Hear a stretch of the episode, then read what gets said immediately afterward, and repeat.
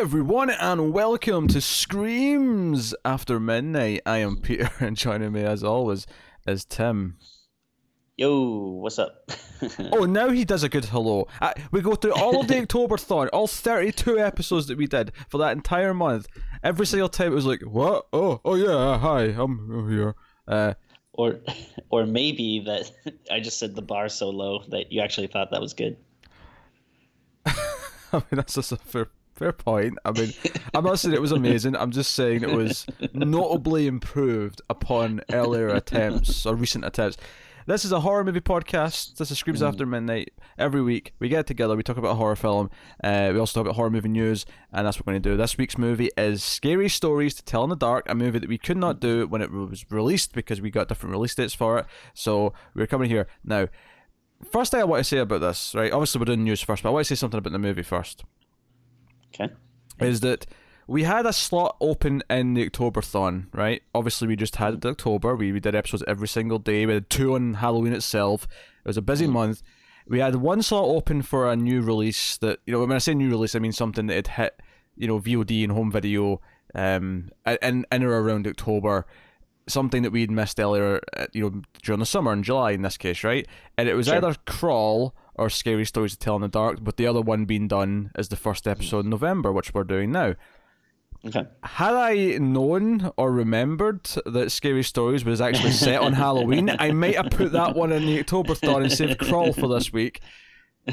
But to be fair, only the start of the movie set on Halloween, and then the rest of it set after Halloween. So arguably, mm. it's actually perfect. It's because it's yeah. mostly set in the first couple of days of November. So yeah, and again, it still feels a little Halloweeny. Like I think, uh, you know, feels looks like we got our like Halloween overlay up and. That's a good point, Tim. Yeah, I should have changed that. Why didn't you tell me that before we started, you prick? well, I didn't realize until like just that second. I was like, wait a minute. Hold on, where, where is it? There we go. Right, back to the regular color. Yeah, why were we still orange? That was that's that's Tim's fault. hey, why, why, is it my job to check these things? so just like the film, we started off in Halloween, and now we're now we're in the regular color again. Uh, so yeah, we got horror movie news to uh, to talk about. Um, this means nothing to you at home because you just get the one episode a week usually. Uh, oh. but oh. we normally record two episodes every week, and we we decided to have an easy week this week and just do the one because it's the first recording day after the Octoberthon. And we're like, you know what? Let's just relax. Let's just take it easy. I think even for a while we've been recording three, so one is like feels like nothing. yeah, yeah. One that's that's felt like yeah, that's felt like a Wait, what I, have got to do? What? Oh, I'll just squeeze that in at the last second. Yeah. That's, that's easy, easy peasy. Um, last week, especially doing those three episodes on that Sunday was particularly yeah. Uh, uh, sleep de- uh, depriving. I'll say. um, I did not get a lot of sleep last Saturday night because of that, but that's, that's that's that's mostly on me for pure scheduling. But that's besides the point. Mm. Anyway, so we got horror movie news to dive into. Mm. Uh, before we get to the movie, of course, there's always a timestamp in the description for when the, the movie discussion begins, should you want to skip to that. Uh, so, first thing, quick thing here a movie that you, you actually talked about uh, recently that you, you saw oh. already because you go to Fancy Alley screenings and festival screenings. Uh, hmm. but Verotica. Oh, um, oh, yes. there's a bit of news here with this, and it was meant to actually be out on VOD by now. It was announced for VOD oh. for the end of October and it's actually been delayed. That they're doing like a limited theater release uh, sometime in 2020 now. So the the current release has been cancelled and sometime in 2020. Uh, that is such a bummer because this is definitely going to be one of those movies, and uh, yeah, I apologize to my friends in advance, but I'm definitely going to be like the annoying guy that you know makes his friends watch this horrible, horrible, horrible movie because it is uh, it's so much fun. I yeah, this is going to be like a day one buy for me. I can't wait for it to come out, but uh, yeah, ho- hopefully we'll get like some concrete details as to when that'll be soon. But man, look out for that episode. Yeah, it's very it's very vague now, but yeah, it'll be, it'll be a big episode of the show when when it when it hits. Uh, we'll, we'll, we'll dive into it, but uh, that is the the unfortunate news right now. Uh, so moving on to some proper news. Uh, we have a, a new film called Son. That's S O N, as in the son of the father. Uh, oh, okay. As opposed to the star, which mm. we use for heat and light, and if it ever goes away, we're all dead. Um, so it's, it's another sun. word for uh, boy, basically.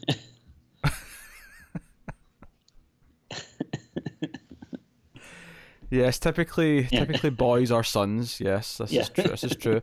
Uh, so Ivan Kavanagh is directing this, and it's going to star Andi um, Matichak, who was uh, in the new Halloween movie. She was the the daughter, you know, the, the granddaughter. Even she was the Oh sure. you know the main sort of teenage girl in, in Halloween. Uh, The and one it- we pretty much like learned nothing about. yes, the one with the boyfriend. yes, sure. uh, uh, Emile Hirsch as well is going to be in this, so they're both going oh, to be here. Okay. Yeah, the film's said to be a character-driven horror film. Uh, oh, Uh, I, I believe he's a son himself. yes. He is. I, I, I, no, I, I, I agree. Yeah. I, I believe he is. uh, it sounds plausible. So the film is about a mother who escaped from a demonic cult as a child. Her past catches up to her uh, as its members infect her young son with an insidious disease, the cure for which Ooh. is more terrifying than she can imagine. Oh, okay. So it's going to start shooting in January. Uh, so it could even be out by the end of next year, uh, given that horror movies tend to have a quicker turnaround than Mm. Other other Who's genres. the the? You mentioned the director. What was the his name again? Ivan Kavanagh. Is that? Uh, do you know any of his other stuff? Or are we familiar with Uh, I am not. with this Uh, person? I Uh, who again, I'm going to assume is also a son. I don't know if that's why he was drawn to the project. I don't. I don't believe we're familiar with him. No, I can speak for both of us, but Okay. I'm, I'm, I'm IMDbing him right now to find out. Okay. Um, he has directed the Tin Can Man, Oh, nice. the Canal, Okay. the Fading Light, Okay. Uh, it's a lot of the movies. Never Never Grow Old. Um, Okay. the can the Tin Can Tin Can Man does look like a horror movie though. That that was from 2007. That was his first movie. Interesting. Okay. Oh, it's an Irish film, I think. Uh, that makes sense. and also it's in black and white. Uh, recently Also dumped, but recently dumped by his girlfriend for another Hmm. man, working in a job he hates. Things could be things could be better for Peter. Oh God. Uh, one night, while he is alone in his apartment, there is a knock at the door. His life will never be the same again. That's actually delightfully vague. Uh, Yeah. I, I don't know if this is meant to be any good though. Probably a knock from the Tin Can Man, I would assume. From yes, from Tin Can Man. Hopefully, a better character than the Bye Bye Man. Um, don't uh, don't open it. Don't Don't, open eat it. don't open it. Don't eat it. I, I hope it's actually also just a big tin can with like arms and legs and a head. hey, I'd be into that movie. Yeah. So yeah, so so yeah, you got a couple of couple of actors there uh, in this film. Um, it's Cool. coming coming from the uh, the Orchard. Uh, so there you go. So, is this like our official like must see of 2020? Is it? Do we feel confident giving it that title or? I'm not ready to put my put my hat in that ring yet. No, Okay, all right. not yet. Okay. I feel like the must see of 2020 is obviously going to be. Neil Breen must have a movie out next year, right? I'm sure. well, You know, Tim, one day we're going to have to review some Neil Breen movies. You know what's going to happen. Oh, I look forward to it. I mean, they're not horror movies, but I, I feel like I, I feel like we've extended ourselves enough to every so often just do a a, Sure. a batshit insane terrible movie that, regardless of genre. But anyway, um, next up, uh, Clive Barker's Books of Blood. You're familiar with? Hell this? yeah. Yes. Um, yeah, one of my favorite uh, horror books, I would say. It's a, it's a collection of short stories, but Mm. they're all very, very good. There's six volumes of it, uh, Barker stories, published in the mid 80s. Uh, a few of the stories have been made into movies already, including Midnight Meat Train, uh, Rawhead Rex. Oh, more on that this month for patrons. That's all I'm saying. Uh, and Dread. So, been, uh, so there was a while ago. Um, Deadline. They're, they're reporting now that there's- the project's kind of changed. There was meant to be a a, a, a TV show like in development Makes sense. which was uh, coming from Brannon Braga, who works on the Orville. Uh, but it's apparently changed, and now Hulu are backing a movie instead of. Uh, so, so this Now, is technically, happening. does that mean Disney's backing it? I mean, technically, but it's Hulu specifically who made this choice Yeah. to fund it. They, they have their own money. They can, they can do this. You know, Okay. that's that's how, how this works. yeah. So Yeah, so da, da, da, da. State of Farmland movie with Braga co-writing, executive producing, and directing. Seth MacFarlane's executive producing as well. Presumably just because he knows Braga, because he's he's the Orville. You know, like he's probably Oh, yeah, just like he's my buddy. I'll put my name on it. Uh, so the two, 2009 movie Book of Blood uh, was also based on uh, Barker's stories. So written. And- oh yeah. Well, if if you recall, I did have that on my uh, worst of list, pretty high up. It's a pretty pretty awful movie. I I'll be. I don't recall. No. I well, I, I I I- can assure you, I, I did mention it. I I feel like all the stuff that you mentioned that I that I also have seen I remember very well because it, it struck a chord. But everything you mentioned Oh, that I sure, sure. haven't seen just kind of went you know in one ear out the other. but yeah, they so they did. Um, I, I wouldn't say that they made a movie based on the book. I would say they made a really crappy movie that they gave the same title of the book. Mm. Uh, so yeah, very bad. So, uh, but I mean, hopefully, yeah, if you know they're trying to, uh, you know, do it right, you know, this time, uh, I'll be very interested in whatever they end up doing. So written by Brannon Braga and Adam Simon. Uh, Adam Simon coming from Salem and the Haunting in Connecticut, but not as you've uh, hated in the past very uh, publicly. The Haunting in Connecticut, Connecticut Two, something Georgia, Ghosts of Georgia. Ghosts of Georgia. Yeah. There you go. I, I remember Georgia being a thing. Yeah, that's uh, I yeah, I'll go on record as saying it's the worst title of all time.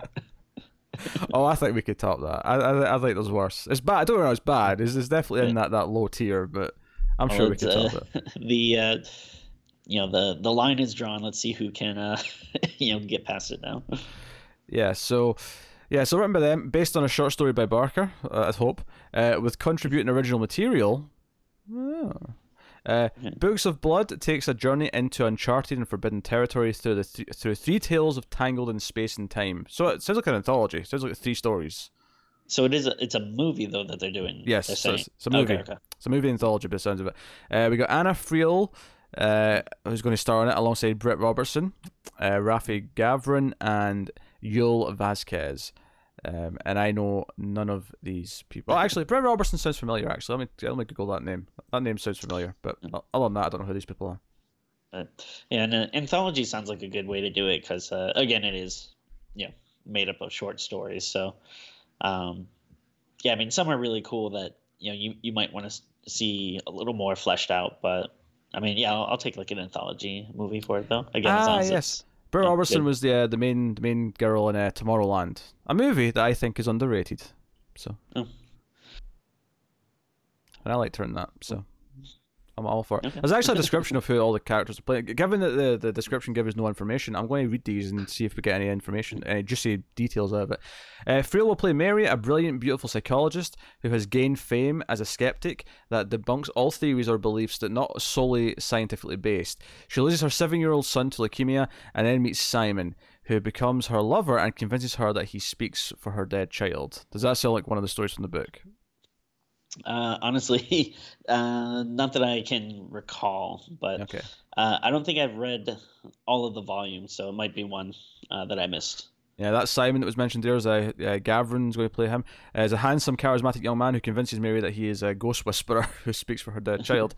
Robertson's going to play Jenna, a hypersensitive girl who suffers from uh, misophonia and an abhorrence of sound. Oh, I've never heard of that. That's interesting. Uh, as she learns her mother is a is about to send her back to the farm. In quotations. Uh, She steals her mother's cash and sets out for Los Angeles. So I'm assuming the farm is like some sort of mental hospital or something like that, or Then yeah, Yeah. makes and then Vasquez will play Bennett, a professional killer whose latest hit clues him on a priceless book, which may allow him and his wife to permanently retire. On his search for his for the tome, his quest lands him straight into supernatural territory. So interesting. Yeah, I have to break out the book because it's been a while since I read it, but I have to see if uh, those that ring any bells. Mm. Um, yeah, because I, I think it is.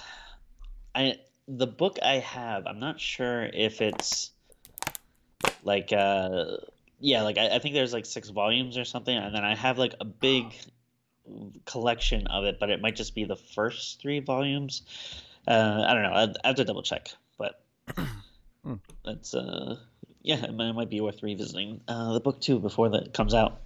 Does it is it say if it's slated for Nah, no, 2020, or- no data or anything like that. But Okay. um, it wouldn't surprise. Given that they've actually got a, a cast in place, I I would Sure. actually not be surprised if it ends up being being ready for next October. Like it feels like it's it's Cool. primed for that.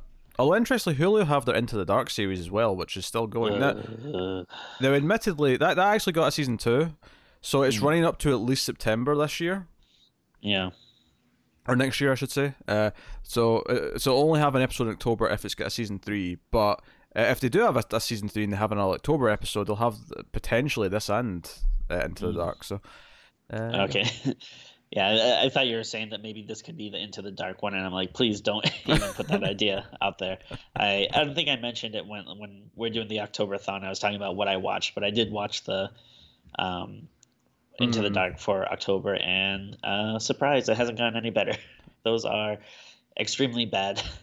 Uh, it's, it's a shame. It's a, it's a shame because you think okay, it'd have ups and downs because it's an anthology and it's different Yeah. directors and stuff. But it's a shame that, from what I've heard from And- you, everyone you've watched has been underwhelming, if not bad. I think I, I think there there was like a few standout ones. Like I would say there was a couple that were like, okay, this is watchable, and then maybe one or two that I you know would actually like. Even the ones I liked though, it wasn't like, oh my god, this is amazing. But yeah, the the majority are just like painful to watch. Hmm. So next up we have uh, Dampier. Ooh. Uh, or Okay. Dampire. I'm saying Dampier because it's spelt with the Y like vampire. So I'm I'm, Sure. I'm, I'm going with the posh version. Yeah. Uh, but it's a, a movie that's actually already r- shooting. It's already shooting. Variety's reporting this. Uh, okay. So it's uh, based on a comic book. Uh, Dampier is a live-action movie adaptation of a popular independent comic book franchise. Uh, so William Briggs is going to play Harlan, uh, the Dampier, in the 12 million fantasy Wait. action thriller. Oh, what? So, uh, I'm sorry, Pete. Can, can you go back? What did it say it's based on? What is the exact wording? Independent comic book franchise. Okay. I thought I thought you said the word popular in there. I was like, I was gonna say popular. I'd never even heard of this. Well, no, actually, it was. It was popular independent comic book fan. I just left that off the second time. I, I mean, we're pretty big comic book guys. Have you ever heard of this? I have not. No. Um. Okay, I'm gonna take some umbrage with uh, the use of that. I'm not saying that necessarily is not good. I mean, maybe it is a kick-ass book, but I, I if it's popular, I, I think I would know about it. Like Well, I'm are. I'm wondering if it's uh foreign. Oh, that yeah. Okay, yeah, Let yeah. me- Maybe it's not uh readily available in the U.S. or maybe in a very limited way. Yeah. Um. Give me the Wikipedia page for it so I can actually just read the thing. That I tell you what, it, it makes me think of uh, Vampire Hunter D because uh, they use the word Dampier in that. He's a Yeah. main character D is referred to as Dampier. Yeah, it's it's Italian. Uh, started in Oh, okay. 2000. Um, there's like 300 plus issues of it. Oh, So, jeez. okay. so, so popular in Alright, so okay. All right, so I'll, I'll I'll give a I'll give him that one then. Yeah. Um, no, admittedly, they should have mentioned it was an Italian series in this article to start. Yeah. This, this, this really should have said that. Uh, so, yeah, Wade Briggs is Harlan, the Dampier, uh, in the 12 million fantasy action thrillers, which makes me think it's going to have like an underworld kind of. No, no, I mean that may be. I I hope it'll be much better than that because Underworld sucks. Sure. But I'm thinking that's what it's going with. Uh, so, set during the Balkan Wars of the early 1990s, it follows Harlan, who is haunted by nightmares as he wanders the countryside making money pretending to be a Dampier or Dampier, half human, half vampire. Apparently, Dampiers. Well, actually, what is a half human, half vampire? Because a, a vampire in and of themselves is kind of a ha- is a demon, half demon, half human. I guess Um, I guess Blade's kind of a half human, half vampire. yeah, maybe it's like an offspring kind of thing. If uh, Oh, true. You know, yeah, I uh, can see it. I know. But yeah, so it's ridding villages of what residents believe are evil monsters. When summoned by soldiers who are under attack by real vampires, Harlan finds out the truth. He is a real vampire. That's a little convenient. Interesting. Okay. Okay. That, that's almost a really convoluted version of that trope we hate, where it's like they go the paranormal investigators who always fake their things, and then but, Oh, but, yeah, they- yeah. but oh, this one's real though. yeah. Um. So okay. So he pretends to be a vampire, uh, readily in villages of. So yeah, it sounds like it's the same kind of thing actually, just with vampires instead of ghosts. But okay. Interesting. Well, So yeah, it's, it's I got 300 issues. Uh, there's a cast listed for it, and it's uh it's uh in production. So and is it uh, an American movie or? so you know what? It, it really doesn't say. I'm I'm going to assume it's Italian. I can't imagine Okay. why. I just I can't imagine why it would be an American movie. Yet, you know, like maybe if this does well, they'll. Yeah. Uh, Well, I mean, they, uh, you know, uh, they did. They made the Dylan Dog movie, which was uh, also like you know an Italian comic book. I think maybe that sure. might have had a little name recognition in the U.S., but not big. But I, I'm going to give Bloody Disgusting some shit here because there really there, there really was some details in that article that were kind of missing, like the fact that it's an Italian comic. yeah. You know, as an Italian production? Like you know, there's it says it's shooting Yeah. in Romania, but I mean that doesn't mean anything. Any movie can shoot in. Romania. So, Um, hey, um, could be interesting. I don't know. it, I mean, it could be. I, I don't know. Action vampire movie. I'm a little interested just to like uh, know, after we record, I'll probably you know do a quick little search of the comic just to kind of. I'm a little interested now to see what it looks like and stuff. But Mm. Sure. Uh, Lionsgate next uh, have announced that they are co-producing a supernatural thriller called The Devil's Light with the Gold Circle, uh, and will distribute the film in North America, UK, Latin America, and so on and so on. Uh, so, the film will be directed by James Hawes, who has worked on both Black Mirror and Penny Dreadful. Uh, it doesn't mention what episode of Black Mirror or episodes, perhaps. So, uh, not sure which ones. I, I, I almost want to check to see if it was one of the good ones. Uh, but it was written by. unless it's the one where the like prime minister has sex with a pig, then I haven't seen it. Yeah, that's a solid episode. Yeah. Like that That's the only one I saw. I think uh, I I did like it, but I don't know. I don't think I need to see more. Oh, some great episodes of Black Mirror, Tim. yeah. You would, you would love some of them. You would. Yeah. You Waste you would. Ah, no, you'd you'd be into it. Just be- I'm checking what episode of Black Mirror he's done. I'm curious. Probably one where uh, you know maybe some type of technology goes wrong. Very funny. Uh, he did Hated in the Nation from season three, which was an okay episode. He did Smithereens from the newest season, I think. Uh, what, what episode was that? Oh, that was that one. That was well directed. Yeah, it was a, it was a, it was a fun enough watch. Um, not not the- it's, the, not not the most notable episodes though. It has to be said. It's not like he's directed some of the the, the favorites. Uh, but it's uh, the movie's written the movie's written by Robert Zappia, uh, and that is not a favorite. Shut up.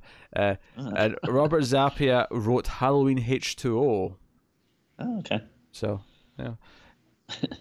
but uh, produced by Paul Brooks, who worked on the Pitch Perfect franchise, Oh, that's always cool. as well as White Noise and oh, there's that again, The Haunting in Connecticut. Doesn't doesn't mention the second one, Ghost of Georgia, but so yes, uh, in the Devil's Light. Right, tells the story of Sister Anne, a restless 25 year old who devoutly believes that performing exorcisms is her calling, but she is at odds with the institution's traditions. Sisters are not allowed to perform exorcisms, only priests. This is, a, this is an interesting. Uh, before I would go on here, just, uh, just what I've read so far, this sounds like a really interesting setting for like a, a glass ceiling story. yeah. Oh It's yeah, like, sure. Only the priests can do exorcisms. No, damn it, girl power. We can do exorcisms too. Um, with the support of what of a mentor, a professor who senses her special gift, she is allowed to observe the actual training sessions. Her desire to prove herself takes a personal turn when she meets one of the school's most disturbed patients. During their harrowing encounters, Sister Anne becomes face to face with a demonic force that infests the school and has mysterious ties to her own past. It is then that the power of evil and her own startling abilities are fully realized. And the production will begin in the first half of 2020. Uh, that sounds like it'll probably suck. I don't know. There's nothing about this description that thrills me. And it's the sort of thing. Maybe it'll be directed really well. Maybe it'll actually be really tense or whatever.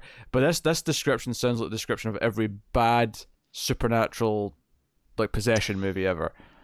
Yeah, uh, I, I don't know. I, I think the the story doesn't sound uh, that bad to me. And, and honestly, I'm like a little intrigued. But yeah, I don't think possession movies have the greatest track record.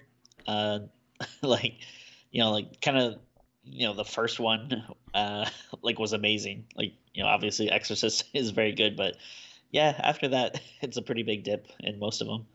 What would possess you to say such a thing, Tim? Oh, ha ha ha. What? Not, you don't have like a pattern on bad jokes, all right? I can do bad jokes too. Uh, no, yeah, I don't know. It's uh, I don't know. It could be good. We'll see though. All right. Uh, next up, Great Point Media has boarded uh, sales on Gwledd. Gwledd. G W L E double D. Okay. Gweld. Gweld? No, no, the L's before the E. Oh. I don't know. Gled. Gled. Well, unsurprisingly, it's a Welsh film, and the Welsh language is absolutely ridiculous. And this is a, a Hey, you're gonna offend our Welsh listeners. and the Welsh language is ridiculous, though. It, it absolutely is. If you've ever like heard anyone speak Welsh, it is the most silly sounding, hard to speak nonsense ever. Okay. And this film is going to be in Welsh. This is going to be a Welsh language film. Okay. All right. Filmed in Welsh, the picture follows a young woman serving privileged guests at a dinner party in a remote house in rural Wales. The assembled guests do not realise that they're about to eat their last supper. Ooh. Okay. It sounds. I'm intrigued. I mean, it's hard. We don't know what the plot actually is. Like, okay, we know that they're at a dinner party and something bad happens, but is it a monster? Is it a serial Yeah. killer? Is it a vampire? I have no idea. uh, is it a ghost? Like, who knows? But Wait. So so this movie it's uh it, it's already out and then someone just acquired the rights to it. Is that? Um, it's boarded sales. Yeah, it's it's been filmed and someone's Okay. yeah yeah bought bought the bought the bought, bought it to to to uh put it in, out in the US. So Okay. the film Oh, stars. is- I was gonna say the film stars Annes Elwy uh, from Little Women, Nia Roberts from Under Milkwood, uh, and Julian Lewis from oh, sorry Ju- Julian Lewis Jones from Justice League. Uh, oh, I've heard of that one. Um, so yeah, um, the director here, uh, Lee Haven Jones, has directed episodes of Doctor Who, The Bay, and uh, Vera. So okay. So, uh, yeah, I'm wondering if uh, you know, if this movie has some good buzz about it, if there's something notable about it. That's why like someone's trying to get the U.S. rights to it. yeah, yeah. Um, this is intriguing. It's, it's so weird that someone chose to film a movie in Welsh. Like, well, no, but it's not like Welsh people don't also speak English. Like, they, but they, Okay. they chose to go with Welsh. okay, interesting. It's interesting. It's not like I'm speaking Gaelic. All right, I can't speak Gaelic. I don't I have no interest in speaking Gaelic. It's fine. Sure. Okay. Are you aware that Gaelic is a is a Scottish ancient? Well, not ancient, but oh maybe it is ancient. I don't know. It's an old Scottish language. Yes, I've seen the Leprechaun films. I know what Gaelic means. Yeah, but there's different Gaelics. There's Irish Gaelic, Welsh Gaelic. I mean, Welsh is a form of Gaelic technically, but they're being stubborn and clinging to it. okay. Maybe we should make a horror movie where, like, you know, uh, all these people are trapped in a room and they all speak a different form of Gaelic, so they have to try to work together to get out.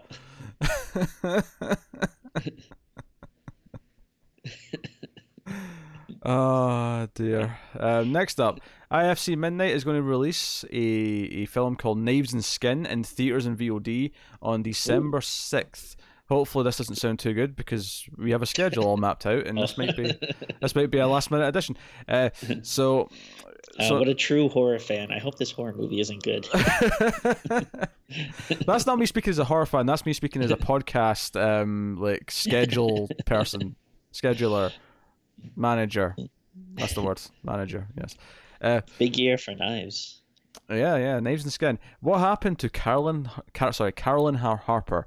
Part suburban nightmare, part neon-soaked teenage fever dream. This tantalizing mystery traces the wave of fear and distrust that spreads across a small midwestern town in the wake. I I feel like I'm doing the Resident Evil intro here. Small, small midwestern town. Even though Raccoon City in the following games was clearly not a small midwestern town.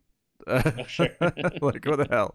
This looks like Chicago. What, what's happening? Uh, small mid- mid- midwestern town uh, in the wake of a high school girl's mysterious disappearance. As the loneliness and darkness lurking beneath the veneer of everyday life gradually comes to light, a collective awakening seems to overcome the town's teenage girls, gathering in force until it can no longer be contained. Unfolding in a hallucinatory haze of lushly surreal images, Knives and Skin is a one of a kind coming of age noir that haunts like a half remembered dream. Yeah, It sounds like a. It's got some buzzwords that you're gonna like. Neon, noir. Yeah, it, it, it sounds like uh, I, I don't know, Refn had sex with David Lynch and uh, they threw in a little bit of Spring Breakers and out out came Knives and Skin. Uh, Yeah. I'm intrigued. I'll still give it that much. Uh, it's written and directed by Jennifer Reeder, who did uh, Signature Move and Crystal Lake. Okay. Uh, uh, it stars Marika Engelhardt, uh, Audrey Francis, and Tim Hopper. So Mm. there you go. So uh, uh, obviously the movie must be done because it's uh, like less than a month that it comes, or about a month uh, that it comes out. Yeah, it was at um, Tribeca. It was people were reviewing it when it was in, in Tribeca.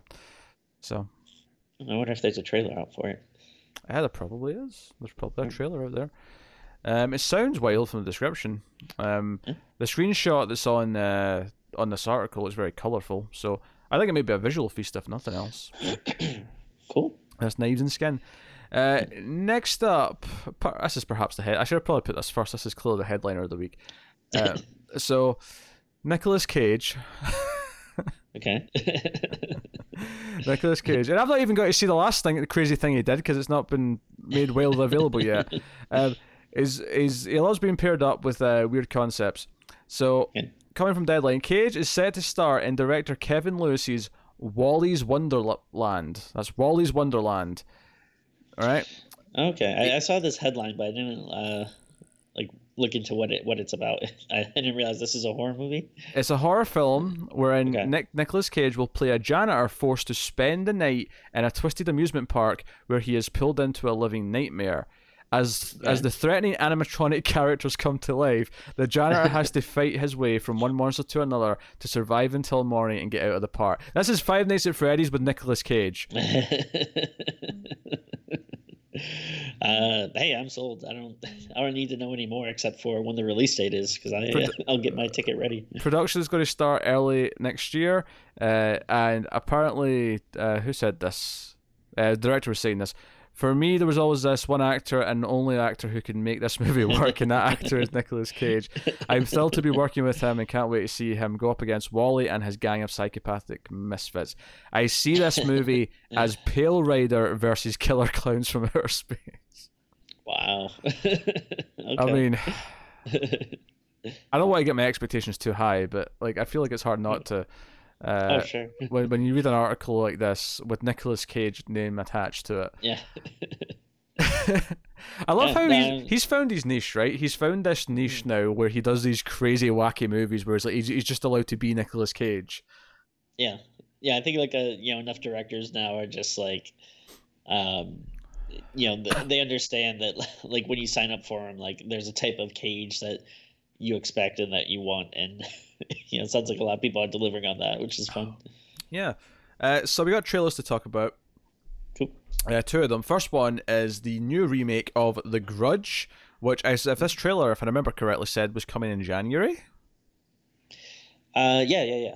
So um, this may actually be the first new release we do of the year, uh, of the year, assuming that we both get it at the same time. Because in I'm just looking at the description on YouTube. It says January third, which is uh, yeah, early. I mean, that's like. You know, we'll, we'll be back in after New Year, and it'll be like, "Here's your potentially shitty Grudge remake." Tim, what do you think of the trailer?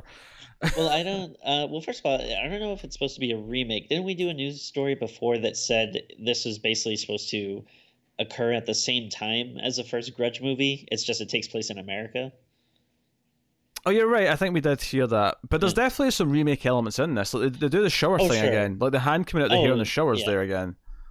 Yeah, I, I don't know exactly what you would call it. Like it's a maybe like a kind of like a reboot or something, but not necessarily. But it seems like you know the continuity may be intact. But um, I don't know. I don't think the. I, I- I would say that I'm. I am pretty excited for this because I do like the Grudge franchise, so I'm excited to Mhm. see it back. Um, particularly the you know original Japanese movie Ju-on is like uh, like honestly one of my favorite uh, horror movies of all time, and the first American remake I. I don't. I don't think it's bad. Like it's uh, definitely not as good as the original, but it's like okay, you know, as far as American remakes go. Um, and then you know the sequels uh, after that are you know drop off pretty significantly. Um, so, so I, I want to say that I'm a little excited. The trailer, um, I don't think it's the worst trailer in the world, but it is, you know, a lot of the generic stuff that we see all the time. It's got it's So- they've went with that scratching kind of like Yeah. sound effect in the music. Um, it actually it felt very, you know, that that plucking of the strings. It it was making me think of some very specific trailers. I just can't think of them right now to actually see what they are. But Well, I mean, it's pretty much like almost like every other horror trailer you ever see. yeah, as well, especially like when you talk about like Hollywood movies. Like, there's always this kind of like, um, like it always kind of sounds like a ticking clock. It's like, t, t, t. Yeah, exactly. And then yeah, there's a big string and yeah. Um, so I, I, I don't know. Like I, I, I want to hold out a little hope, but yeah, it's not like the trailer is really wowing me. Do you know, Tim? We get slightly different release dates for this, and it's just long enough that I think we can do it. we can't do it uh, in January. Uh, we'll we'll see. You get it in the third. I get it in the thirty first. That's just long enough that there's no way you can go and see that, like close Yeah. to when I get it.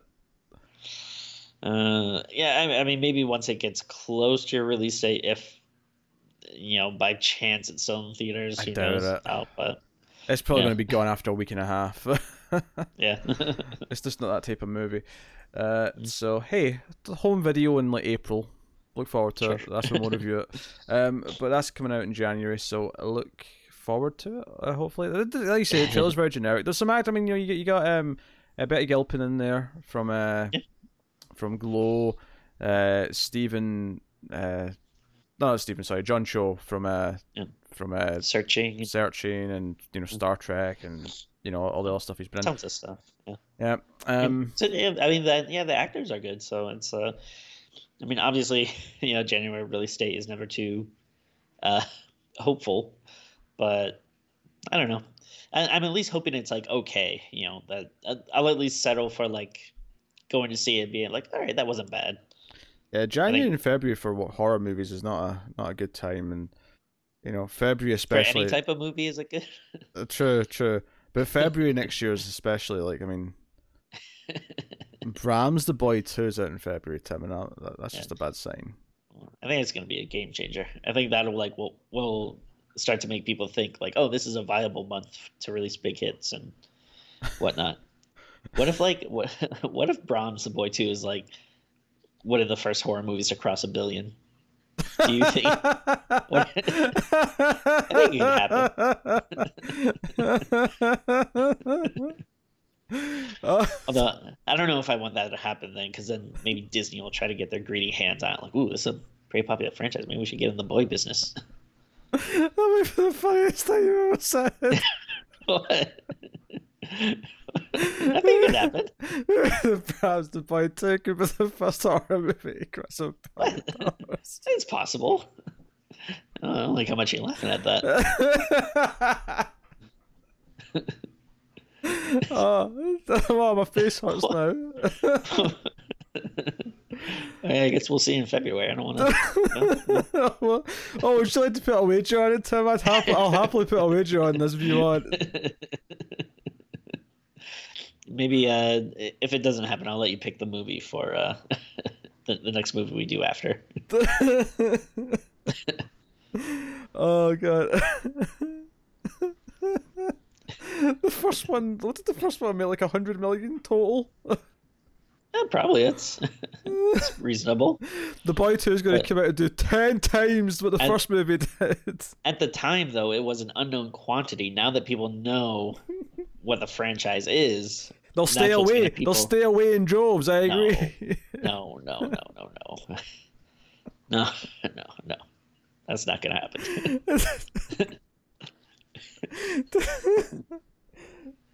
Do you think the boy two will be the first horror movie that breaks a billion dollars? I was not prepared for that that question. I was not prepared. Okay, Okay. let's move on to the second and final trailer. Uh, uh, Blood Bags, which is actually coming to uh, digital uh, VOD, uh, DVD, Blu-ray, whatever, uh, in December. It is uh, from director Emiliano uh, Ranz- sorry Ranzani is the director's name. In the film, a creature stalks the corridors of an abandoned mansion. Two friends break in and discover that all the exits have been sealed off, and that the creature hunts them. Uh, is growing hungry for their blood. There is no escape. Um, creature because the trailer made it look more like a Yeah. deformed human to me. But I mean, Yeah, I thought it was gonna be more of a slasher or something. yeah, it looked more like that to me. But um, what do you think of the trailer? I actually like this trailer. I thought um, it looked intriguing. Um, it didn't really seem to give like too much of the story away, other than like, you know, it seems like there's this photographer in Italy. I, I think it seemed like. yeah, Uh, she's looking for like a nice building to like take photos of. Yeah. Um, and then yeah, and then it looked like you know some potentially creepy stuff happening. Uh, so I, I, don't know. I thought it looked pretty cool. Like I again, who knows how it'll turn out, but I don't know. I, I'm at least cautiously uh, optimistic for this. Hey, it could be the first horror movie to break a billion dollars, Tim. well, you never know. oh dear, I, I'm a little surprised that that new Leprechaun movie didn't do it, Timmy. Well, yeah. I mean, you'd think it. Well, uh, to be fair, that was on. Um, they aired that on Sci-Fi. Oh, so of It's not course. like, So if, yeah, it, if it was released in theaters, uh, yeah. sure, it would have had a chance. I'd say. Yeah. oh, I, I almost wanted to happen though, just for the headlines, like all the all the the, the pot of gold uh, Yeah, puns oh, that yeah. all the headlines would be. The leprechaun finally found his gold. Uh, yeah, Not I. I thought the trailer was okay. It, it kind of, uh, you know, like it didn't annoy me at first, which is a good sign because a lot of horror trailers annoy me instantly. Um, it's yeah, like it's hard to tell like how, what the quality is going to be like, but it didn't do Sure. anything to piss me off. Uh, it sounds Yeah. like it's going to be these, or it'll, it'll like it was going to be these characters just sort of trapped in this big building, and like Mhm. something chasing them around, and uh, hopefully some violence, uh, something that feeds on blood maybe. By the sounds of it, because it's called blood bags, but yeah. uh, no, no, it's not, it's not bad. uh, Potential, I, I could, I could see this being a decent little B movie if it's, uh, Yeah. if it doesn't, you know, shut the bed. I guess. Yeah. No, totally. Yeah, I, I'd say, um, yeah, I'm pretty curious at least for now. Yeah, you know, the, the acting didn't feel like you know terrible. Yeah. You know, it didn't look terrible visually. So yeah, blood bags, uh, they're coming soon, coming soon. So that actually wraps up uh, the news for the week, uh, and will lead us on to our feature presentation, which is scary stories to tell in the dark. so as always, we will start off spoiler free. We'll give you warning before we go into spoilers. Uh, but this is going to be scary stories to tell in the dark.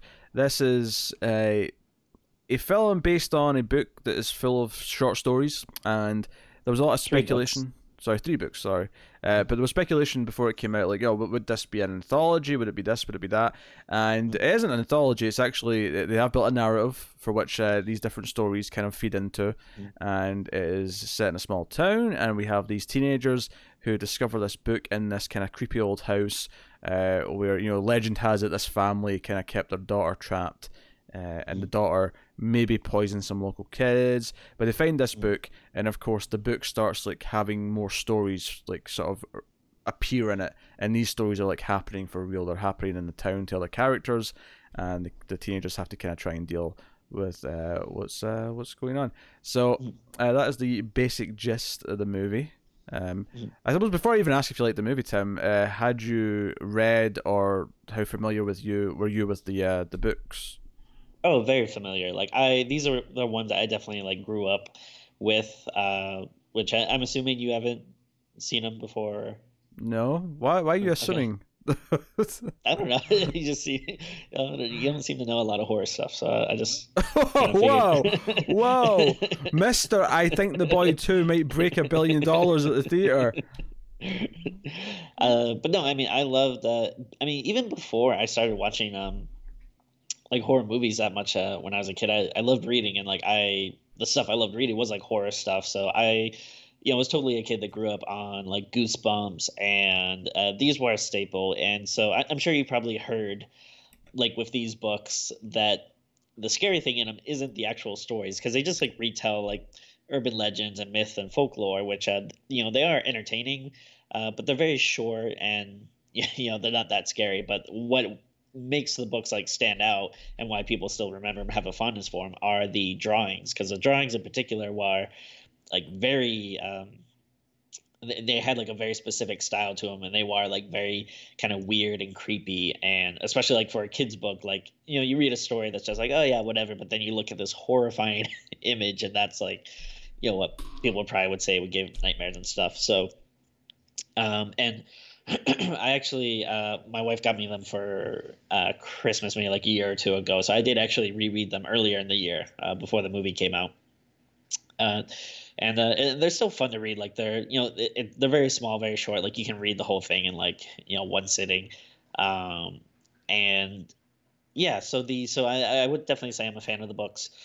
Um, and it, it is a very weird thing to adapt though, because yeah, they are just all, you know, random different short things. And um, yeah, it is kind of like how do you necessarily bring that together? Also, um, you know, do you do like a PG kid rated, you know, movie? Because you know, even though you know it's creepy and you know, grown up people now have a nostalgia for them. Like, you know, uh, do you try to make it more adult, or do you still go? Uh, you know, for kids since they are like kids books. Um, and uh, so uh, going into the movie, uh, I was actually kind of surprised how like a, adult uh, it got, you know, because you know it's not like a full, you know, like R-rated horror movie or anything, uh, but they definitely don't shy away from like, you know, death and there isn't really much gore, but you know, like people do die and you know there is uh, you know like swearing and stuff. So I was a little bit surprised by that, but uh, the, overall though with the movie, uh, I, I think it was okay. Uh, I, I definitely didn't hate it. Uh, I wouldn't say I loved it. I think I was into it for maybe the first half or like two thirds when it was more just um, like you know dealing with uh, these kids and like their kind of adventures and then having like the you know kind of like the one-off different stories uh, that are happening to them. I like that stuff. Uh, where it kind of loses it for me was the like kind of you know final act when it starts to feel more like a generic horror movie where it is just like okay now here is the you know uh, plot uh, antagonist kind of thing and the mystery that we have to solve and you know find a way to cure whatever is happening. Like that stuff to me just kind of that's when it kind of loses it. But before then i i liked the you know like the characters and um the like when the stories are happening the creatures they kind of like are mimicking the art style of the book. So uh, yeah I, I did like it overall but it is kind of a mixed bag for me i would say. Hmm. I actually have very similar feelings uh, to something you said there, where I thought it started off fairly promising. It had kind of a, uh, I want to say slightly grown up hocus pocus kind of feel to it. Um, yeah, like it, it, it, well, sorry, but like almost like um, I don't know if I want to say like full like Spielbergian or something, but I felt like we are in for something like a you know, like one of those kind of kids movies that like we grew up watching that you don't see a lot of any, you know, nowadays where it's like, oh, this is cool that we're actually dealing with kids and stuff and like but you know, it's not like a dumbed down like movie for five year olds. It's like a you know, interesting kind of like fun kid adventure. Yeah. Um, no, like, because I felt like, okay, these Cast of Cat Kids feels very much like something I'd expect in an 80s movie. And uh, they're relatively likable. I mean, I mean, a couple of them are kind of dickheads, but like they're kind of likable yeah. dickheads. Um, yeah, totally. And it kind of kind of works for the most part. You know, the bully's a little bit over the top, and again, feels like an '80s movie. Not that it's set in the '80s; it's set in 1968, but it feels like this is the way that someone in the '80s would write this movie set in 1968. Yep. Um, and I was kind of into the, the opening chunk of the movie. Um, well, I, I think it's kind of as it as the movie goes, it, it, legitimately sort of declines as the movie goes on. And like you yeah. said, the third act is easily uh, the worst part, and easily just kind of like just kind of buckles completely for me uh, to the point where it, it does all the things I dislike about uh, like you know ghost movies and like whatever and I I, I totally agree. Yeah. It kind of feels like like where they're just kind of like doing like little snippets of these different stories i think that works. And then it feels like all of a sudden they have to introduce like a plot. And once you kind of get into that main plot, that's where it's like a big dip. yeah, it was just you know very generic kind of backstory about this, you know, this girl and her family, and she might have been mm. crazy, and she did these told these stories and might have killed people, and it, it's all very and it was fine at the start when they were kind of just setting this stuff up because they were in the house. It was creepy. This is how they find the book. Um, but it became such a pivotal part of the movie that in the back half, like just what this backstory was, them researching and trying to find information on it on, on this character became such a big plot focus. Uh, and then you know, like I, I yeah, I, I, would go as far as to say that I hated the last like twenty minutes. uh, so I, I don't know if I would say I hated it, but I definitely went from like being, you know, like oh I'm I'm interested and I'm into this movie to being like deflated and just like all right, like obviously I'm still watching because I want to see what happens, but it's like now you're just kind of spinning the wheels. Like, all right, let's just kind of get it over with. But yeah, I, I, agree with what you said though. It is like it, it just feels like the same ending we get for like every ghost movie. yeah, it's like there's always like a mystery, and then yeah, the characters like are desperately trying to research it and find it, and then you know there's usually like some type of twist or something that they figure out, and it just feels so, um, you know, whatever. And and it's a shame because yeah, like before that, I wouldn't say it was like an amazing movie, but it was definitely something I was digging. Like I was like, oh, this is pretty cool, and then yeah, it's just kind of a big deflated. But you know, I, I, don't want to be too negative because it's not like that made me say, oh, I hate this movie. But yeah, it definitely uh, could have been a lot better. It's funny actually because the, the early on, I was kind of thinking because when it got to the first kind of horror story bit, like I wasn't in love with the horror story. It was kind of like this is kind of almost give me some vibes of the first It movie, where I kind of like the kids and kind of like the adventure vibe that it has, and yeah. The horror is kind of there because it's there for the plot, but it's not necessarily doing much for me on in and of itself. And I was kind of okay with that. Uh, the problem is though is that it, as the movie goes on, it kind of becomes more and more like just like a typical horror movie where the kids yeah. are you know trying to solve whatever. Um, so because the horror stuff for me is mostly just kind of like they're kind of these weird sort of pulpy light stories, which I don't necessarily mind yeah. in, in essence, but and this, this is going to sound controversial. I don't actually like how a lot of the creatures and like figures look.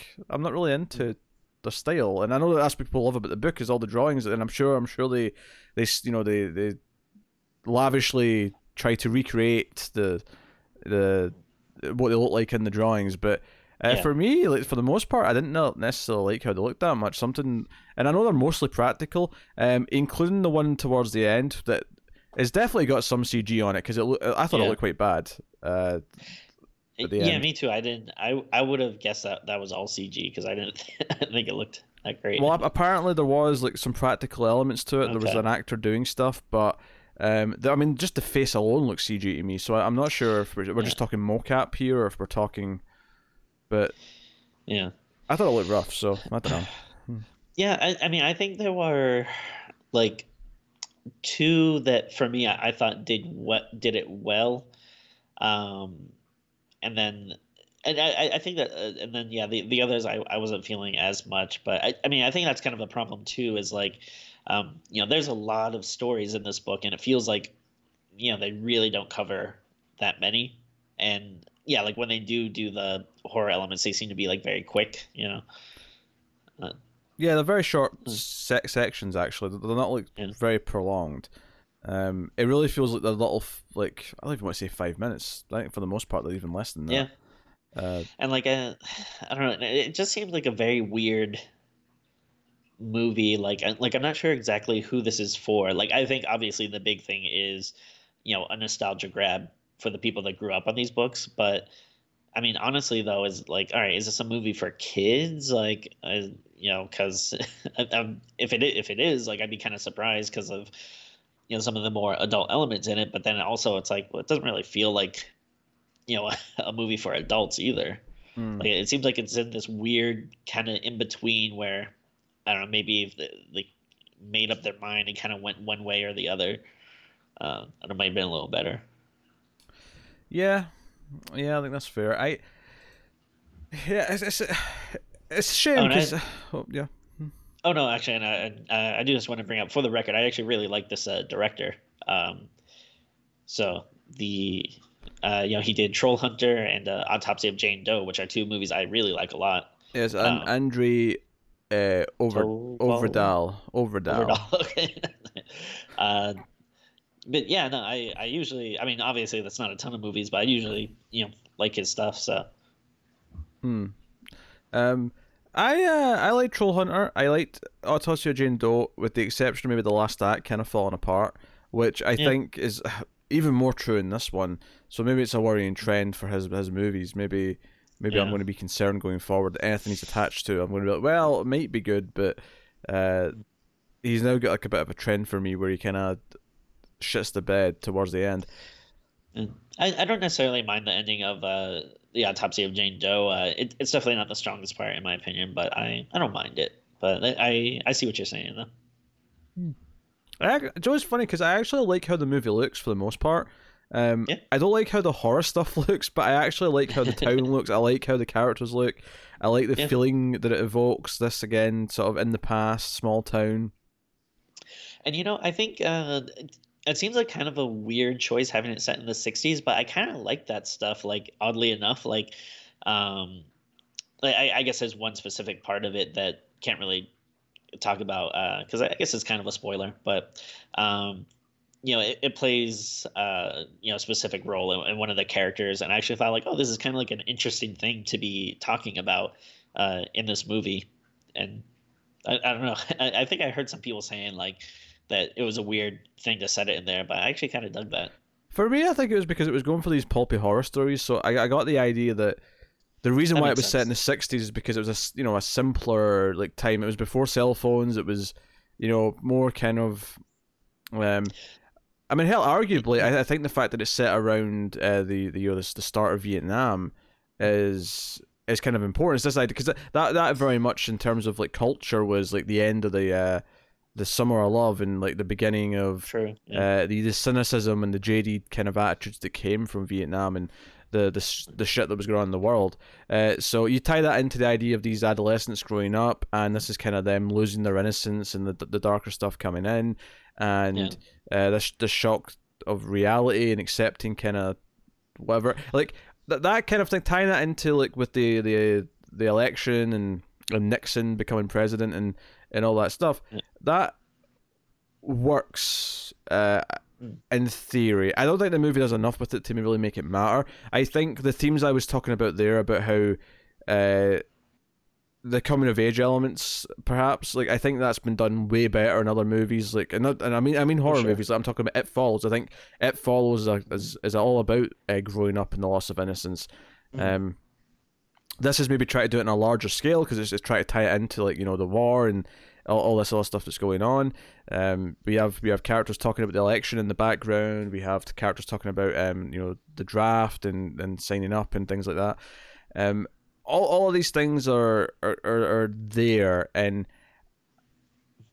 it's an interesting choice to try and tackle some of that stuff in here because um, I mean, was there any indication in the in the stories in the books that it was set? At, was it was it were the books written like in this time period? Like, uh, I would say the um, well, like they're all dealing with uh, you know, again, it's like a lot of urban legends and uh, folklore stuff. So there are some that like feel very um, like I would say uh, you know almost uh, like you know like early you know like a what would you call that time century where uh, not not like medieval i guess but like you know stuff like with like when you're talking about like peasants and um you know kind of stuff like dark ages? Or and uh, maybe i don't know uh, like it's like there's some that feel like very um I, guess like almost timeless, like maybe like something like when you think of like a fairy tale or something, like sure. maybe not thinking of a specific year, but not modern.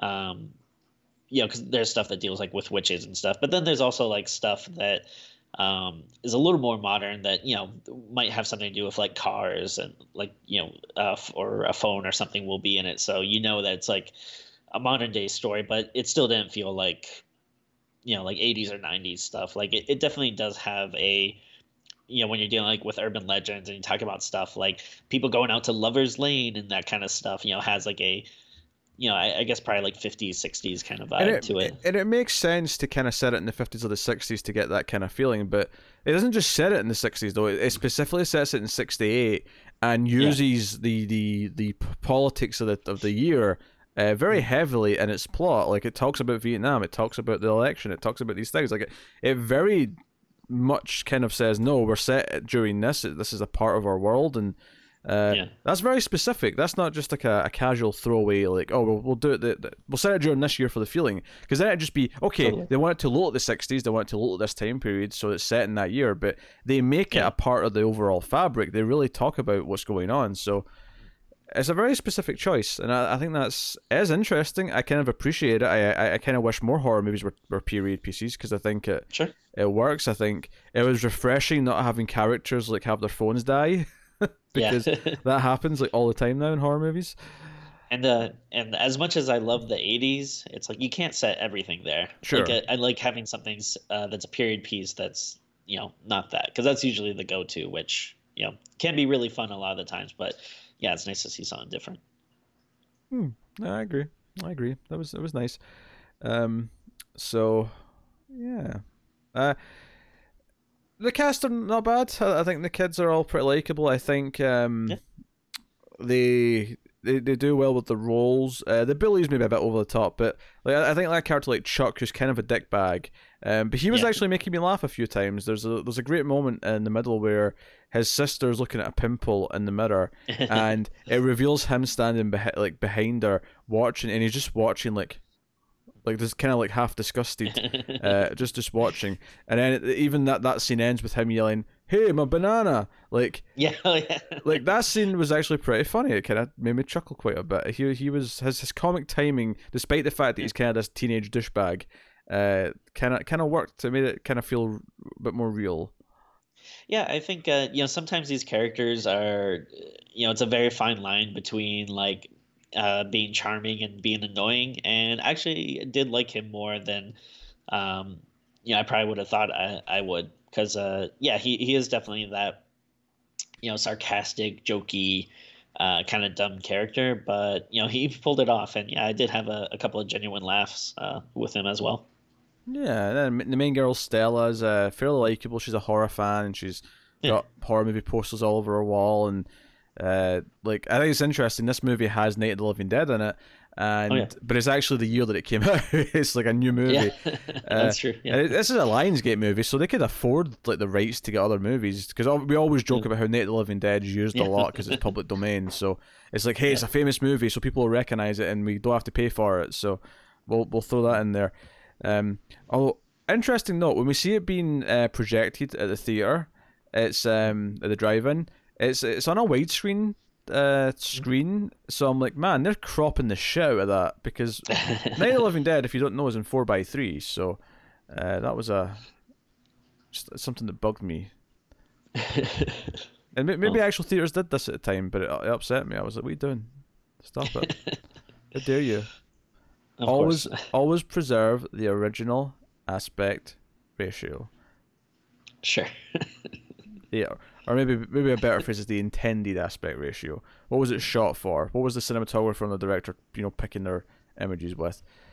Um.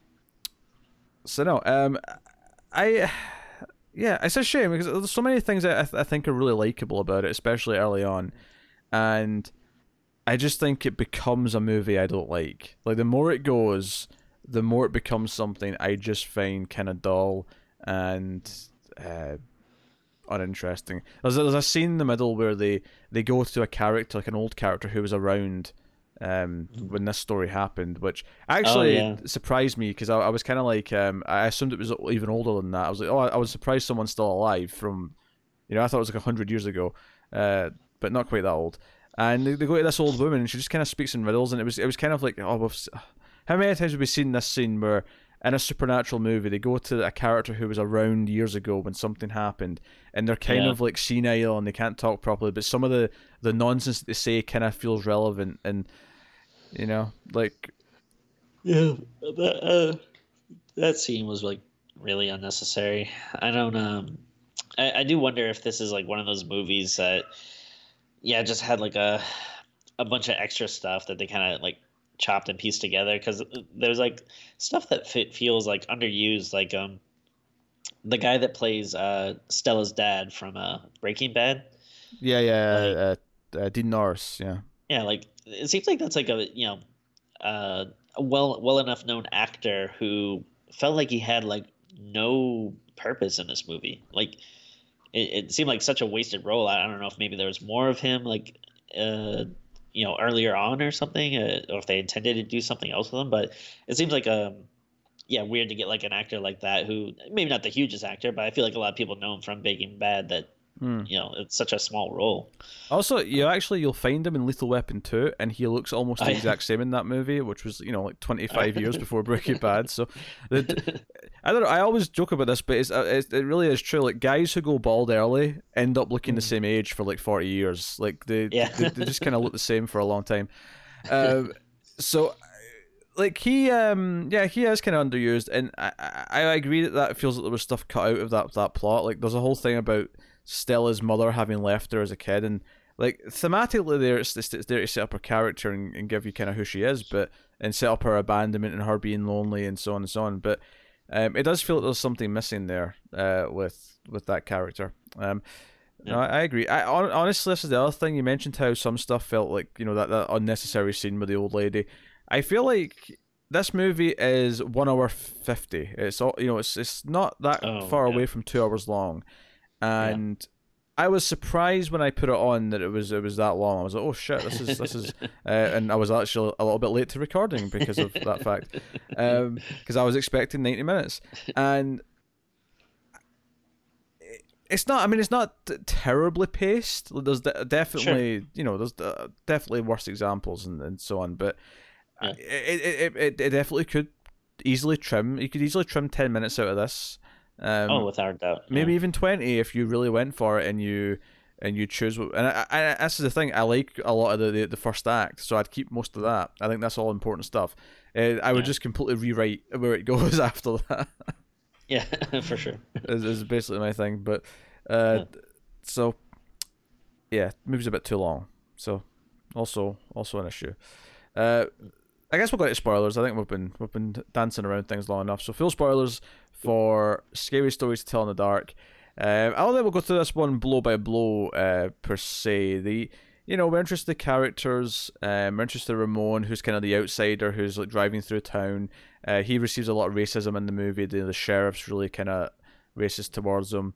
Um, uh, the big twist with him is we find out that he's actually a draft dodger. He's actually on. I mean, on the run feels a bit strong, but you know he's kind of moving around to yeah to uh, avoid that. And you know the movie ends because he survives. Obviously, he, he he ends with him actually getting on the bus to go, and it's the idea of him accepting his uh his responsibilities as a, as an adult. You know the idea that he's just turned eighteen, presumably, and he's you know off yeah. off to do this. Um, and that's kind of his arc for the movie. Um, again, it's one thing. It's something I wish they'd done more with. When when they revealed like two thirds through that that he that that's what he that's why he's kind of on the run. I was like, oh, okay. what are we going to do with that? And then it felt like they didn't really do much with it outside of him just accepting that he should do it by the end. Um, yeah, uh, no, yeah, I agree with that. Like, I thought that was an interesting choice, and uh, I did think it was weird. Like early on, I was like, uh, I hope uh, eventually we learn something more about this uh, guy because yeah, it does seem weird. Like, um, you know, he, he's kind of like a, a blank slate uh, early on, but uh, I think it was like a very interesting choice uh, uh, that they end up making. Um, but uh, yeah, I, I don't know. I, I feel like. I don't know. He he didn't have to. Uh, I kind of like wish he, he didn't end up like going to war at the end because it seems like uh, yeah, you can accept your responsibility, but you, you still don't have to like go to war if you don't want to. like, yeah, I mean, I I, th- I think your personal beliefs really sort of uh, come into this one because I'm yeah. sitting there thinking like, no, screw them. Nobody Vietnam. We yeah. should not be forced to go to war. Come on. Um, yeah. so like you got that, um, and the, the big I liked a lot of stuff in the early when they're running from the bullies because you know they've like they've threw shit at them and eggs and and whatever yeah. else, and the bullies are chasing them. They run to the drive-in theater and they end up in the car with uh with Ramon. That's how they meet him, and they kind of bond a little bit. There's a bit of chemistry between Stella and uh, and Ramon. Yeah, and again, like you said, like all this stuff is like really fun. Like it does Yeah. feel like yeah, one of those I don't know, kind of like early like yeah, kids adventure movies or, or something. If, yeah, I feel, I feel- Um, it almost feels like it could be a horror version of the Goonies. Like it could be going down Yeah, that yeah. path. You know, they're a little bit older than those characters because they're more like sixteen to eighteen, but Yeah. like you know, like it definitely has that kind of feel to it to me. And you know, they go to the house and you know, they're creepy, creeping around. They find the book, uh, and then I think the real thing we're going to talk about here is the the various stories and how how they happen. Uh, Yeah. The first one is the bully, uh, and it's a scarecrow story. Uh, Harold, what I say? Yep. Yep. And it's basically really simple that the scarecrow comes to life and chases him a little bit and eventually stabs him with a pitchfork and then the bully himself kind of starts growing hay and becomes a scarecrow. He becomes the scarecrow. and you know, the characters kind of like come and see him, you know, Stella gets worried when he's when he when he disappears and they, they come and see him and it's like, hey, that, that scarecrow's wearing the Letterman jacket. Is that him? Like, did, did he is Yeah. it, did he become this? Uh, And they and like uh, they start noticing like the stories in the book. Uh, it's like the book starts writing itself when the, when the things start happening. Um, What did you and then, think? yeah, of, what did you think of this first one? though? this uh, this Harold section. Uh, I, I like this one. I, I think, um, like you said, the bully is over the top, but I actually do like when they do that in movies. Like, uh, like I always think a bully character is interesting, and like I like when he is uh like so very over the top to the point where you're like, Jesus, like why why is no one doing anything about the, this person? Um, but uh, yeah, the and uh, I liked the the way the like scarecrow looked and uh, i think we, we might differ uh, on that because uh, the the look and stuff did work for me and i liked when it was kind of moving around and stuff uh, and i do remember the scarecrow from the books but i don't remember what actually happens in the story uh, Hmm. so yeah, what's kind of funny about uh, well, I'll- I'll go into it in like, in like the next one. Um, but no, th- this one uh, you know, worked for me. I, I thought it was uh, like pretty cool. That was okay. I, I thought they, they overdid the sound effects because when he started moving, it was like these really loud, like over the top sound effects and stuff. Um, I think the the sort of ending of it was kind of weird to me because they stabbed him with the pitchfork, and I thought, okay, he's, he's going to murder him like a slasher villain, cool. And then Yeah. the kid like starts like coughing up hay, and I'm like, wait a minute, what are we doing here? um, and he becomes a scarecrow himself, and I'm like, okay, all right, so we're doing sort of quirky little endings like that, fine. Yeah. Uh, And like what I think is kind of weird with it though, and, and again, I feel like this is part of the movie not knowing if it's for kids or you know adults or whatever, but like he gets stabbed with a pitchfork, but there's like no blood. yeah, Like yeah. I- Is, is, is it PG thirteen? Because I feel like that that felt PG thirteen to me. It it has to be PG thirteen. Yeah. Yeah. But like I don't know if it's like um maybe like more on the 13 side, you know. Cuz cuz like yeah, we watch like a lot of PG-13 horror movies, but you know, you can still have blood and stuff in it like um uh, maybe it's like PG-13 cuz it is there's more grown-up stuff, but it's still not like you know, going like full gore or anything. Yeah, I think the racism and stuff is probably the more harsh elements that, you know. Yeah, yeah. For I, younger I think that stuff.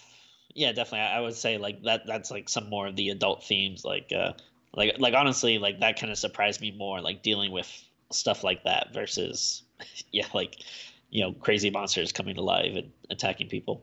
Yeah. Uh, the next one was uh, I actually misread this because the, the the the the handwritten like font in the Oh, yeah. Um, I, I thought it said Joe, not Toe, Oh. because it was like was it one one big Joe, one lost Joe? yeah, yeah, something. Uh. So I, was, I thought it said Joe, and then it was it wasn't until like, the story got going. I was like, oh, it said Toe. That makes more sense.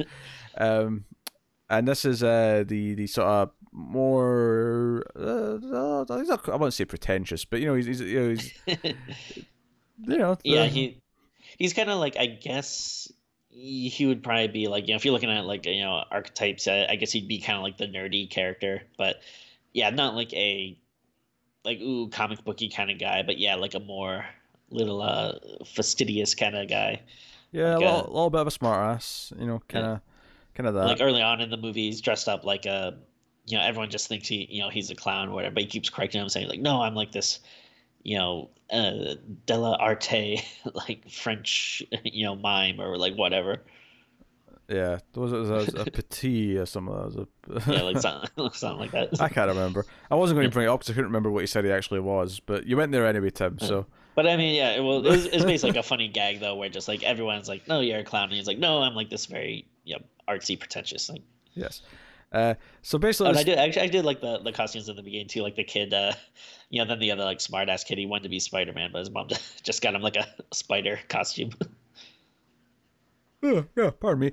Um, that's actually kind of funny because Spider Man's not that old in 1968. Yeah, Spider Man's like five years old at this point or something like that. like true. Yeah, he's a new concept.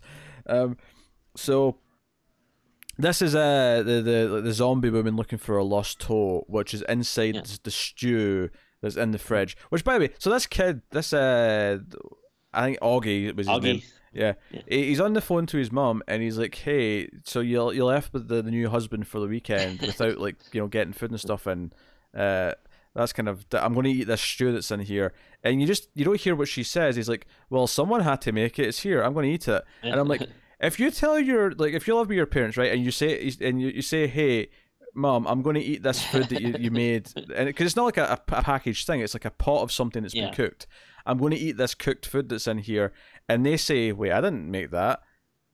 I'm not touching it after that sentence because I don't know where it came oh, sure. from. I, am not. I'm not trusting what's in there. Yeah, he's just spinning it like nothing, nobody's business. And even when, because uh, this is like the second one, so that this time Stella's actually looking at the book, so they're actually trying to call him and try to tell him, "Hey, you're in this next story. Like, don't eat anything." And he's like just yeah. taking mouthfuls as they're saying this. He's not paying attention to them, and he eats the big toe, which honestly, disgusting. I hate people eating things like this. Uh, oh yeah, and chewing it and then realizing and then spitting it back out. The whole thing is disgusting. Um, it's gross. Yeah. I was like, for God's sake, like just look at look at it before you like eat anything. Yes. Like, I know. Uh, so like, what's funny is like I, I do remember this story from the books, and uh, what's interesting about the way the books are written is like um, you know, this was basically a story, uh, and it's like very weird. Again, it's kind of like a, you know, kind of like a myth, folklore kind of thing, where like a woman is, um, like walking along and she sees a toe sticking out of the ground and like it's a vegetable or something. She just kind of just plucks it up and is like, "Oh, this will be good in a stew." And then, you know, she goes home and um, cooks it in a stew, and then, you know, at, during the night she starts hearing like, you know, a, a ghostly voice say like, "Who took my toe?" Um, but what's interesting with the way uh, the books are written is a lot of times they don't really have endings, and like um, what they'll do is, uh, like a lot of the times the, the author, you know, will be telling the story, and then instead of an ending, like they'll put something like, "Now turn to your friend and say boo" or something. Like it'll just basically just be like a, you know, oh, then the woman got closer and closer and closer, and then like in parentheses it'll say like now is when you because there's supposed to be stories that you kind of like read aloud to your friends and stuff and like mm. try to scare them. Uh, so then, yeah, they'll instead of endings, they'll just have like directions for like you know to scare someone or whatever. Um, so I think that's kind of like another problem with doing an adaptation like this, where you have stories that might have cool, interesting concepts, uh, and then like cool illustrations with them, but then ultimately like the endings just end up being kind of underwhelming like it's just like yeah he gets dragged under a bed or it's a, it's a really generic like thing it's just like being yeah. dragged into the darkness under the bed whereas he's like clawing at the floor it's like yeah. a, a, nothing moment you know yeah uh so that yeah that was that one and uh the next one is the the red spot which is a uh, you think is going to be Chuck because he uh, has like ketchup on his shirt, but it's actually his sister who was introduced, and Auggie can had a crush on her. Um, she got more likable because she tried to stick up for them when the, the bully was uh was uh being mean to them and trapping them in the house, and she basically has this big pimple that keeps getting bigger and bigger, and when she goes to burst it, basically it reveals like a bunch of, of bugs and spiders or whatever it is, and uh, you know, but they, they actually show up in time to try and save her, and they, they, they pour like you know water over from a mop uh, or from a bucket rather, yeah. and like they save her. She's not dead, but she goes to a mental institute, so she's pretty messed up. What I what I think is funny about this is like, uh, you know, I, I think like a little later on they mention, uh, I think they talk to the sheriff or whatever, and they're like, oh, like, uh, and they talk about her, and he says like, yeah, but like, you know, you, you saved her, but she's gonna be in a mental institution for the rest of her life, and it's like, the rest of her life, like, it's been a day, like, I think, you know, give her a little credit, like, I'm sure she's, you know, not gonna be, uh, it's a traumatic experience, but and I feel like it wouldn't be the kind of thing that you would just uh, like, all right, your life is over now. yeah, I'm not. Yeah, it feels a bit quick to be making that prognosis, especially from this guy. Yeah. Uh, but this also this is also the guy who's been racist all movie, so I mean, it's not like we're that's true. really, really taking anything he's saying at uh, yeah. at face value here. But he, uh, I, I was oh, just, just uh to we'll keep going uh, with this particular story though. I, uh, I, I do like this one. Like it is uh, again it, it, feels like a very urban legendy kind of thing. And uh, I I liked a lot of the stuff like leading up to it. Like uh, I actually did feel bad for the character because like everyone's just constantly telling her like ew that's gross. Like you gotta do something about that. And then uh, yeah like her like kind of like poking at it in the mirror and stuff and then like seeing like a little leg come out. Like I thought that was some good body horror stuff. I do think once it burst open, the spiders were pretty CGI, mm-hmm. you know, like I, I don't think it looked great. Yeah, no, it didn't look good.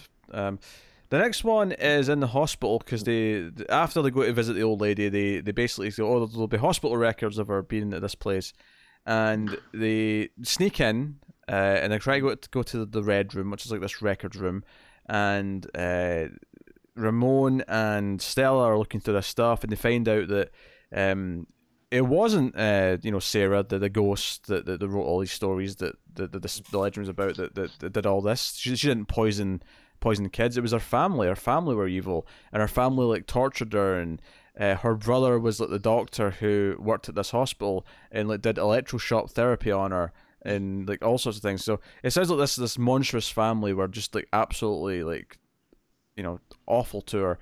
Um, and and this is kind of like you know where I think her her mother leaving kind of stuff comes into it. Um, because the big yeah. thing with the ghost is at the end is that she says to her that, you know, yes, your family were horrible to you, and all of that is on them. They did awful things, and you can't be blamed for that. But you've become a monster just like them, and that is on you. And I think that's kind of like feeding into to her because she's she's you know, very worried that she can't leave her dad, and she's she's worried that that'll like you know correlate with what her mother did, and you know she you know it, it kind of ties into her relating to her in a lot of ways. She's also a bit of a loner. She's also writing creepy stories. Like it does all these things. Yeah. Um, to try and kind of like link them in. I think it's a little bit thin. I don't think it really works for me, but this was kind of the big first hint of it. Um, is is, is this stuff here where we find out the backstory again? Far too detailed, too much stuff. um, I hate that we actually see her like meet the ghosts at the end and like is sort yeah. of living out all that stuff. I that's just all very generic to me. Uh, but the actual horror story here is um, Chuck's running around on his own in the hospital, and I, I, didn't quite catch the name of this one. It's the the pale lady. The pale lady, yes. It's this sort of fat, deformed uh, lady who's sort of stalking him down the hallway. Everything turns red, red lighting and is stalking him. And every time he tries to run the other direction, she seems to be coming from from the new direction. Whatever way he's running to, she seems to end up coming from that direction. And she's getting closer and closer, and it ends with her absorbing him. She kind of hugs him and just kind of absorbs him into her stomach. And I, I kind of this is probably my favorite one just because it has such a trippy visual. Like the actual yeah. visual of him getting absorbed into her is actually kind of unique, uh, and felt weird and kind of like oh surreal and what's going on. Yeah, I think this one was done really well. I like the. Uh, I actually think it had like a lot of really good lead up uh, into it, like the, you know, because because he's mentioning like earlier before about how he's having these bad dreams and like, um, within this red room and you know uh, that's why when they go into the records room, uh, he's like, oh no, like I'm I'm not going there. Like you you know I don't want to end up like my dream. Uh, but then he ends up getting chased around, and I think the, the actor did like a really good job, like conveying like the you know kind of panic that he's starting to feel and then once you know he's kind of like off on his own little section and then the alarms start blaring and everything starts turning red it's like a nice little like oh shit like you know this is going down and then um yeah, just the ominous like figure constantly coming towards you, no matter like which way you turn, was just yeah, really cool. Um, again, it it does seem like a weird like out of nowhere ending. Like it's just like all right, that's it.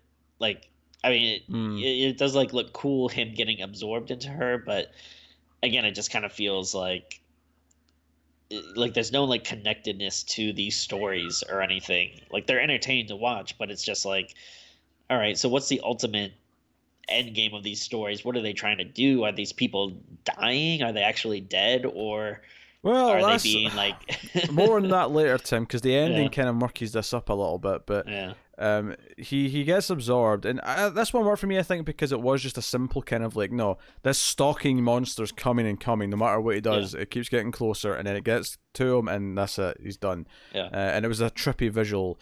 Uh, but the other kids get arrested for being in the hospital, and this is where we, we you know we have the stuff with the sheriff. And I think probably my least favorite uh, like creature or character, you know, horror character is in this bit where. Yeah.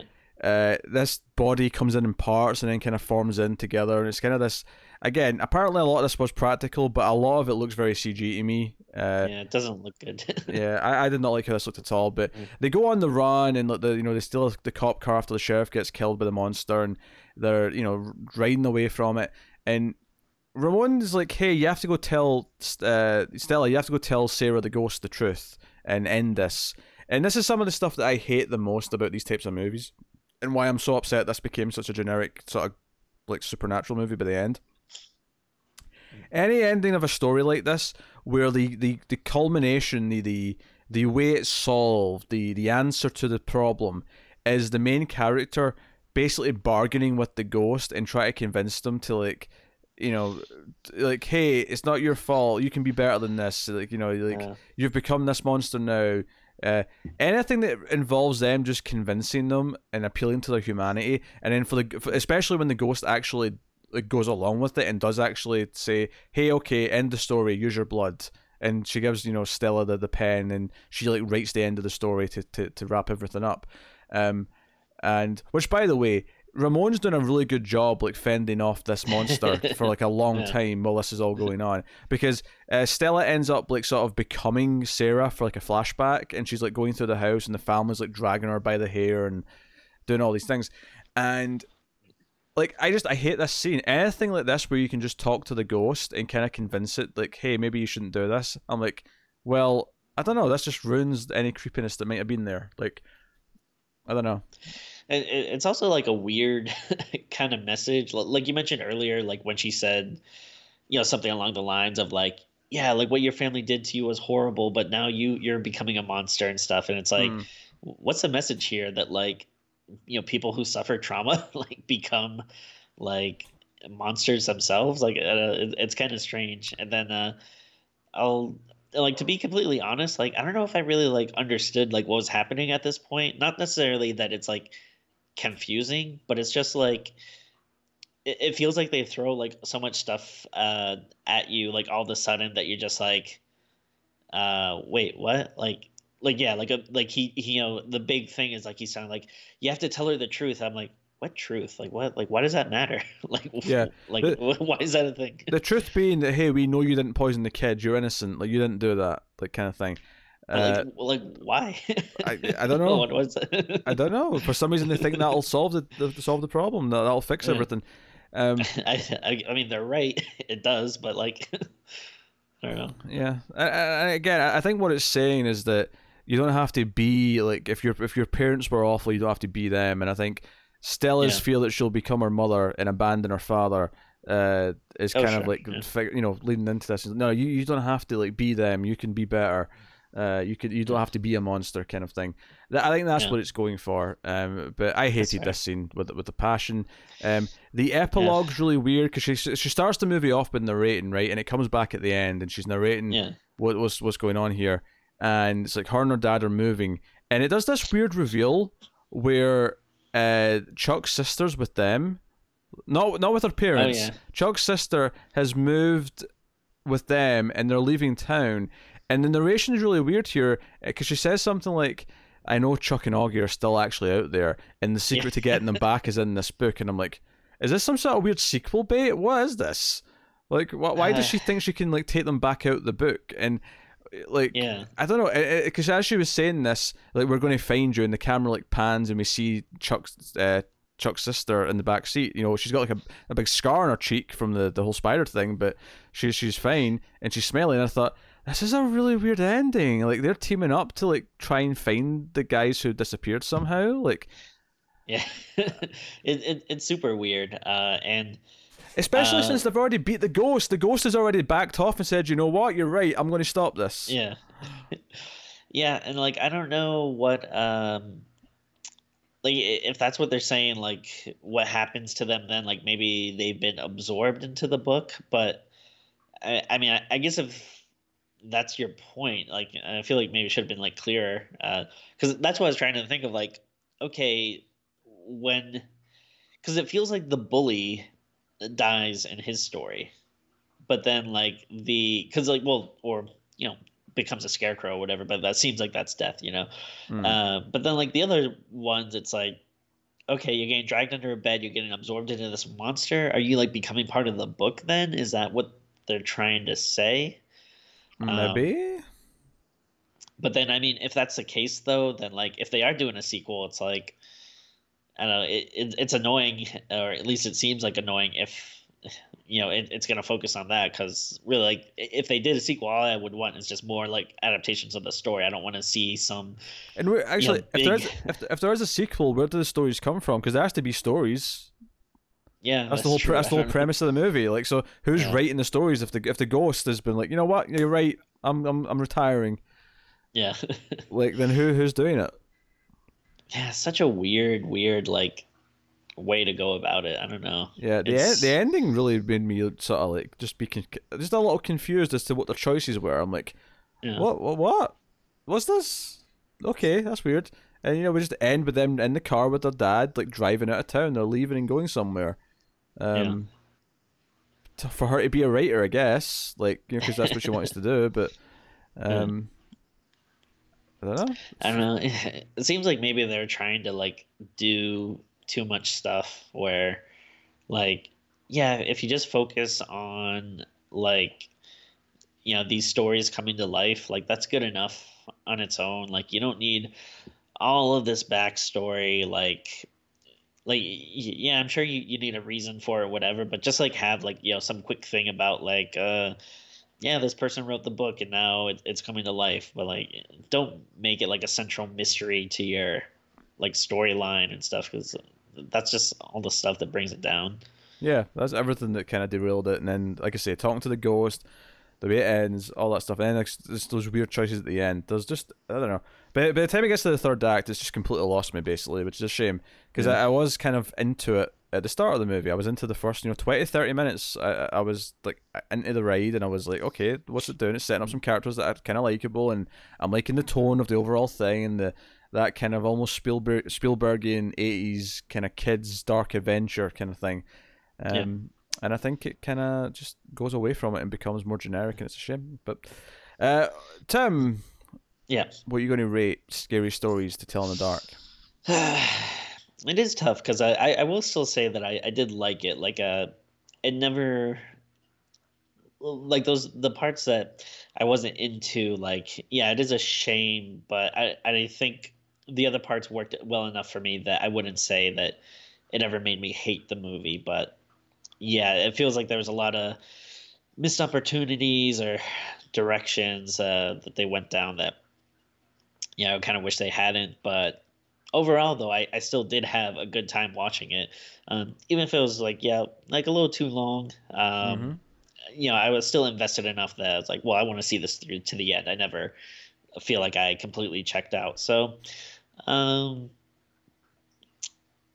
I feel like six is just a tad too high, so I'll go a little bit down. I'll, I'll do give it, give it a five point five, but yeah, I mean, um, it, it's a shame because there definitely was uh, like good stuff in there, and but Yeah, unfortunately was. just didn't end up pulling it out. Yeah, I'm I'm kind of a, yeah, same but five five point five is kind of where I'm landing on ultimately. Mm. It's a shame because if it had kept up what it was doing at the start, like it could have been maybe a you know at least a seven if not Yeah, higher. but definitely. um, I, I have to if I'm going to have to like settle on one, I'll, I'll say five point five. But There's enough good stuff in the first half that I, I can't quite say it's bang in the middle, but um, mm. yeah, five point five. So unfortunately, it didn't live up too much by the end, but uh, did have some promising elements in there. Uh, so that is scary stories to tell in the dark. This has been Screams After Midnight. Uh, you can let us know what you think of the movie in the comments below. You can like and subscribe, all the usual things. Get us on the Twitters at mailed underscore fudge for channel updates. You can get us specifically on Twitter at Screams Midnight for horror movie shenanigans. Me and Tim making fun of each other. Um, you know, other random tidbits. At Screams Midnight is the Twitter you want to follow.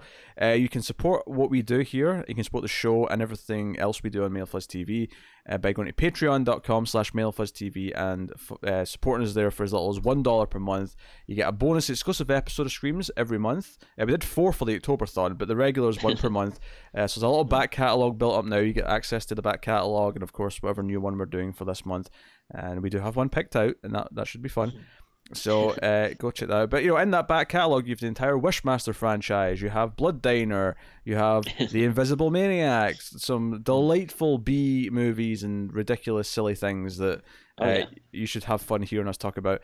Um, so you do that five dollar tier, of course, has voting rights every month and so on and so on. So go, go and have a look and see if you're interested in any of that. You can support us as well by rating us on your podcast app. Apple Podcast being the most common one. Give us five stars. Helps more people find us. Uh, but otherwise, that is us. So thank you very much uh, for watching or listening. We always appreciate it. Keep watching scary movies, guys, and we will see you next time.